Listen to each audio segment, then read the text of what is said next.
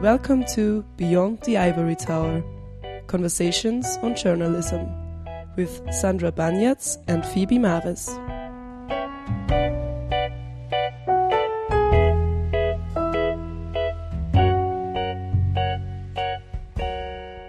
Hi, I'm Sandra. And my name is Phoebe. And you're listening to Beyond the Ivory Tower Conversations on Journalism, our second podcast in a series where we want to talk about current research in journalism.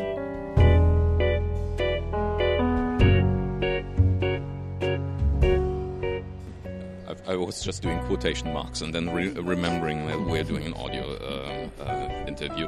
Uh, so, um, as a reader uh, who writes. The person you just heard is Michael Harnischmacher, who is a senior researcher and lecturer at the University of Passau in Germany. He will be chatting to us some more in just a second. We caught up with him in Odense, Denmark, this past March while attending ECREA's journalism section conference and spoke to him about a whole lot of things, mainly his work in journalism education and his research project on trust in the media, and how journalists have different brains to everyone else. Okay, so let's hear more from Michael. Uh, my name is uh, Michael Harnischmacher. Uh, I'm currently working at the University of Passau. Um, and uh, I've, I've, previously uh, worked at the University of Trier and at the University of Eichstätt, and that's where I started out. That's where I studied um, studied journalism. Um, so very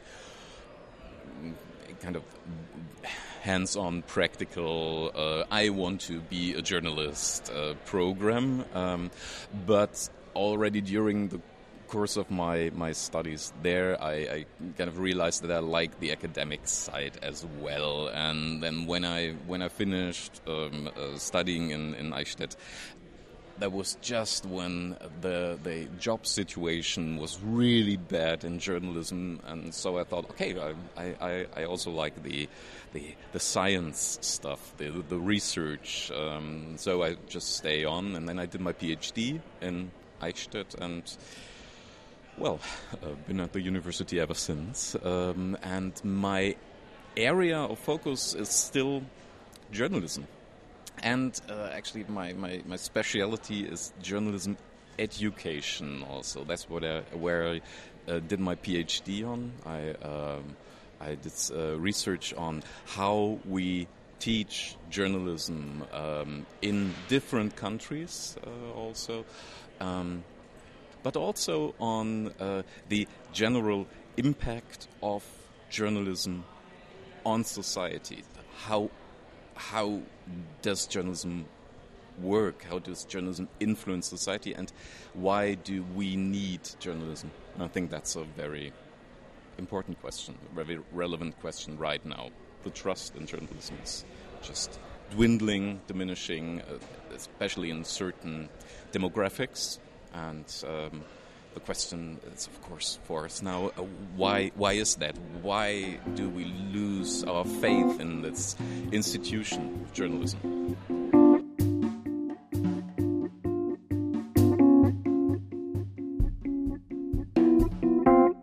What is the purpose of journalism? What influence does journalism have in society? These are some of the questions Michael is asking as we continue to witness a decline in the trust in journalism.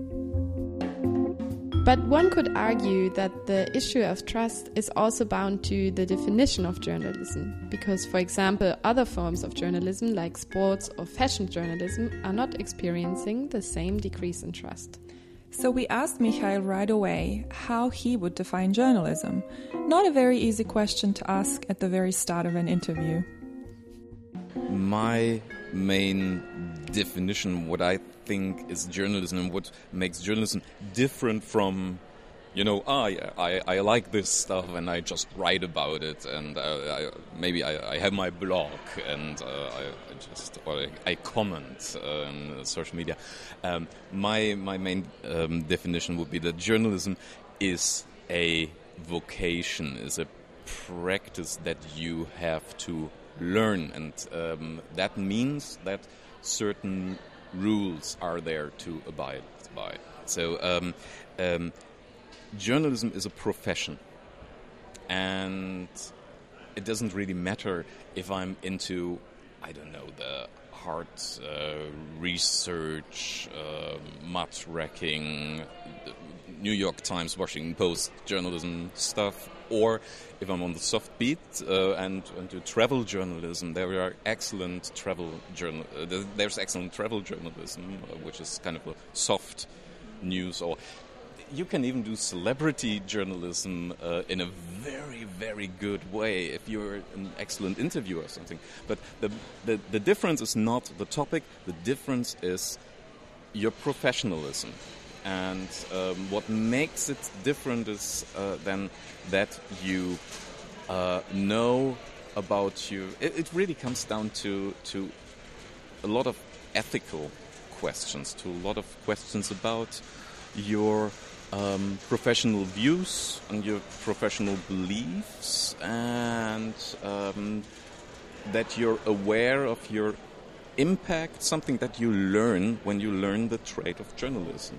So, we just heard Michael talking about journalism being a profession that is often learned within the newsroom. But we then wondered how that accounts for atypical journalistic actors such as freelancers, bloggers, and citizen journalists in general. It doesn't matter if you're freelance or if you're employed as a journalist. That's not the that's not the thing.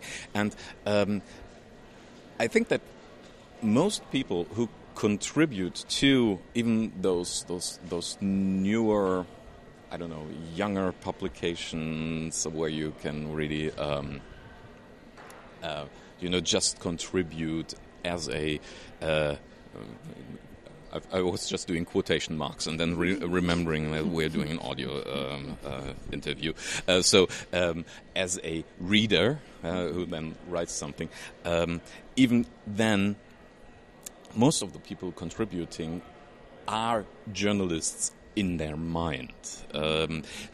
We've done a study, or we've, I, have done a study with a colleague um, a couple of years back, um, I think four years, five years ago now, where we uh, took a look at uh, the hyperlocal journalists in Germany um, and um, We've done a lot of interviews uh, and also uh, some content analysis um, to to see uh, what are they writing and does that, you know, do the rules apply, uh, what we think the rules of journalism are.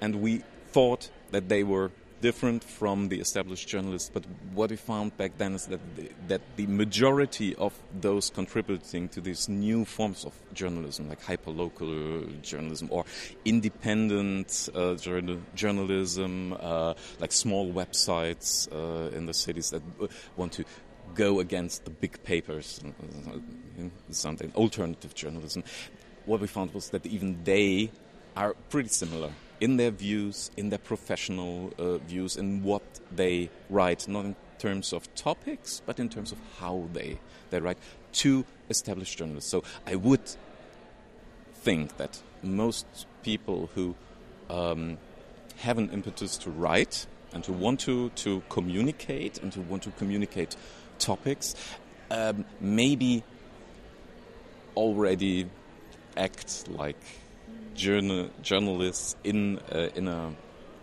professional sense, even if they don't have I don't know studied journalism or done their voluntariat in Germany, yeah, um, uh, internship. Um, many of them are aware of the rules, I guess. But we have to do more research on that. Michael had done a study on hyperlocal blogs, blogs that focus on topics which might be relevant to users of a specific region. He interviewed founders and contributors to these blogs, and surprisingly, these people were not just you and me from the street, but they also had some form of journalism education or were even journalists. I'm, I'm actually not sure how it's now because I mean we're, we're living in, in, a, in a world, in a media world that is changing so fast and so much, which makes being a media researcher so, so interesting right now. But it also means that if you do a, a, a research project, a couple of years later, you can't be sure if it's still the same. But back back then, and we're talking four or five years uh, back now, um, most people who really started these hyperlocal uh, alternative publications were people that, that, that were journalists before or who wanted to get into journalism but couldn't get a job at the at the paper or at the TV station. Or it's hard to get a job even if you're a very good journalist. And then starting your own project is really an option today because it's it's it's pretty easy and pretty cheap to start your project. It's not easy and cheap to to maintain working uh, in such a project, but to start something like that is easy, and um, many people did that. And so we, at least in Germany, we have many professional journalists doing exactly this now, communicating in new ways, looking for new audiences, um, apart from the mainstream media, the traditional media outlets. As more of these new types of journalistic actors continue to emerge, journalism schools are beginning to realize that they have to teach their students entrepreneurial skills to empower them to work as journalists in today's day and age. However, scientific discourse suggests that entrepreneurial skills are not the be all and all. So, what is Michael's take on that? And is this something that journalism schools should in fact teach? Entrepreneurial skills are a very important thing for many people right right now um, who are doing program development at, at uh, universities because many students, many graduates will not get a job in the traditional media uh, right now. We shouldn't put our focus on uh, uh teaching entrepreneurial skills because there are much more important things um, to know as a journalist, and uh, we should focus on that. But I'm all for including um, also uh, courses on on that, not necessarily to to you know teach people how to set up their own businesses, um, but to give them a sense of okay, look, this is an option yeah, today. There are also some examples where this really worked out well, yeah? and um, you you have this option. I think that's the main uh, thing. We should include it um, because of that. But you know, I think the the problem is also we as teachers we don't really have uh, the um, the knowledge. I've, I've, worked at the university um, all my life and as a as a journalist, uh, but you know, as a freelance journalist while I was uh, a student and, or working at the university. So I have no idea how to set up uh, my own business. Um, and if you want to teach that, you have to get the knowledge from, from outside. And if that works, that is fine. But um, you know, it's it's it shouldn't be the focus of what we're doing at the university. Actually, I think it should be the focus of what we're doing at the university to teach researching. That research can be exciting is something that Michael was able to show his students through their involvement in a recent study. At the conference, he presented this case study, which initially planned to examine trust in journalism in Trier, a small town in Germany. And they had a really good response from the audiences and also the journalists, which meant that the study started discovering a whole lot of other unexpected information. And this led him to say something that caught our attention. Which is that journalists are different in the brain. And we were curious. What did he mean by that? The study I presented um, started out as a, um, a study that um, we wanted to do on trust in journalism. I mean, that's, that's a key theme right now for, for, for us, I think, also as researchers. We have to know why trust in journalism is diminishing. So that's what we wanted to find out. And, um, and then something incredible happened. What sometimes happens uh, that the study went incredibly well. Um, that's that's also that's what you dream of uh, when you're when you're starting uh, research projects, and sometimes it just you know everything comes together. And that study was um, was one of those rare examples. Um, okay, we wanted to find out why is trust in journalism diminishing, and we wanted to ask as many people as possible in our hometown. Yeah, we said we want to, to research, we want to really thoroughly research our local environment here, and then everyone said that that's a good idea and hopped on board. The local paper was uh, was in, and when the local paper was in, the local radio station was in, and so we did this this massive survey where we really were able to um, ask basically all journalists working there, uh, and uh, we had ads in the paper and ads on the radio um, to participate in that survey. So we also had very good numbers from, from audiences participating, and then uh, we thought, okay, now we have to get also get all the the other uh, media practitioners, um, the PR people into that, and so we then um, uh, did uh, research uh, who are the, the, the, people working in public relations in the area, and we all we asked them all personally. So we got most of them. Uh, so we were were having a big data set that was really really nice, and then you can when you have something like that, I think that's the best thing uh, as a researcher.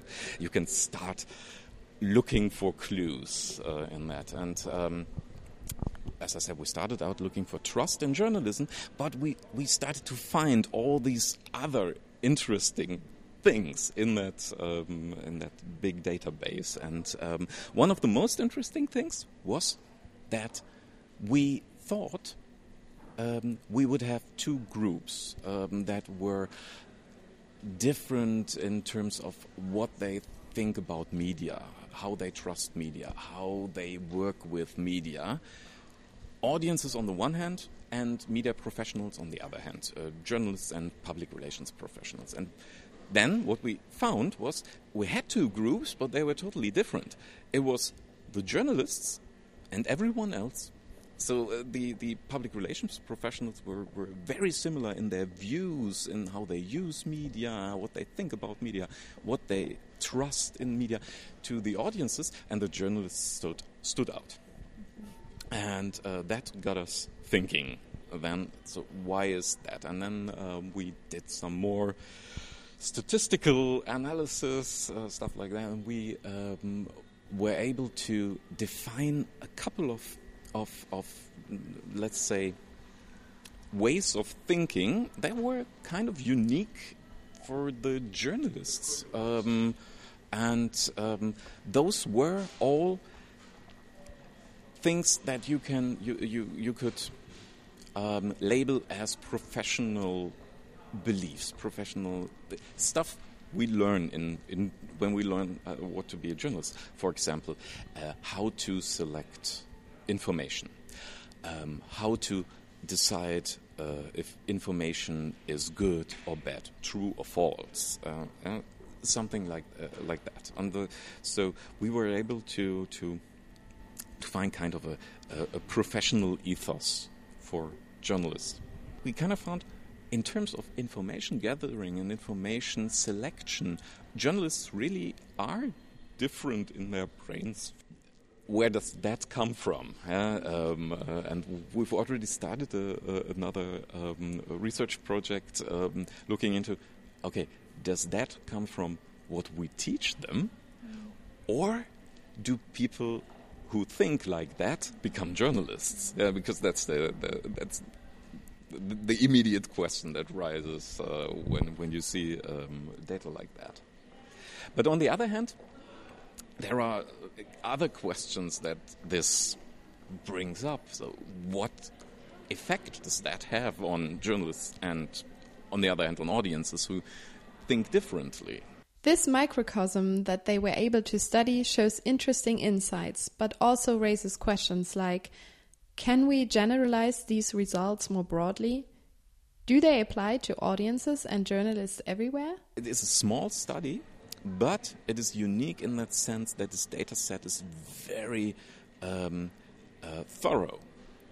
For Trier, we've really asked basically everyone. Yeah? And uh, so we uh, we have a very very concise data set. Um, of course, the next question is is that something that is true for media um, ecologies out, outside of uh, Trier? Which is a special place, um, but I don't think it's that special. But we don't know. We have to, we have to continue with our research. As we got closer to the end of the interview, we asked Michael a pretty big question. Yep, we asked him an easy question. Not really. Based on all the journalism related research he has done so far, we wanted to know what is the most important thing you, our listeners, should know. Ooh, okay. I'll narrow that down to my research that I did on education. And I think that um, the most important thing is. Just a second, I have to think about that. Um, we do not have much research on education yet. That's uh, we we do a lot of education, but it's more trial and error than um, that we really do research on it and, and find find out okay why does this and that work. But everything we know about education, about journalism uh, education, um, but also university education, higher education in, in general, is that um, it's really um, important in many ways that are not just practical vocational. Yeah? Studying, researching, and learning to study and research and to reason and, and, and everything helps so much in so many ways, especially um, for, for journalists, yeah? uh, because it teaches you to to, um, for example, discern um, between um, good and bad information, or something like information, or something like that. Um, we kind of forget that, and um, I think the, the, the most important thing is that, uh, regardless of what you do as a journalist, we know from research that it's very important that you do not just start to communicate, but that you get a good education, not necessarily in journalism, but um, a higher education in the sciences, um, uh, in order for you to learn to think differently, because that has tremendous um, ramifications. Now, And then his phone rang. But we wanted to squeeze in just one more question. are we educating too many journalists? You know, um, for a market, for for a market that we have today, yes, because the, the, there are not enough jobs right now. There's not enough money in the media market for all the journalists that we are educating, mm, I think.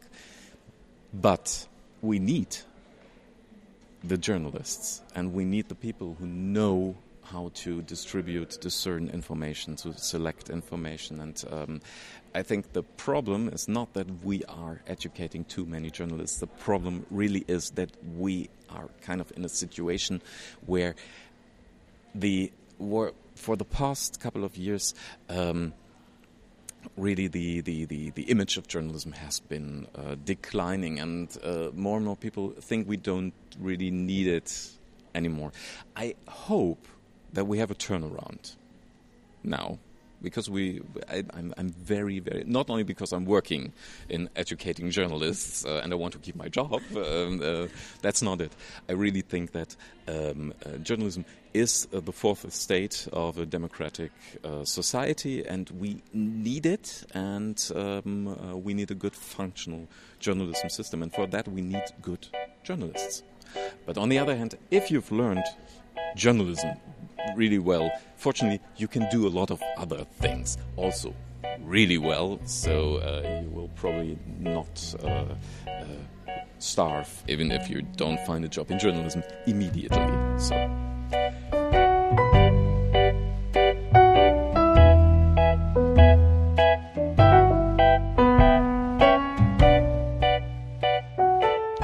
that was it for today. We hope you enjoyed listening to this podcast. If you want to know more about Michael's work, you can go to the University of Passau webpage. And if you would like to know more about our research, you can find us at the Journalism Studies Center at the University of Vienna. And our website is journalismstudies.univie.ac.at. There you can also find information on the rest of our team, which is Daniel Nölleke and Hanna Siegel, led by Folker Hanusch, and also our contact details if you'd like to get in touch. You can also follow us on Twitter at JSC Vienna and on Facebook at Journalism Studies UNIVIE. We hope you'll be around for our next podcast, where we'll be talking with Klaus Schönbach from the Northwestern University in Qatar, and he's going to talk to us about the state of journalism there. The music you heard today comes from Blue Dot Sessions, and we also want to thank Lisa Kiesenhofer again for lending us her beautiful voice, and also Radio Campus for lending us their equipment. My name is Sandra. And I'm Phoebe. Until next time. Yep, see ya.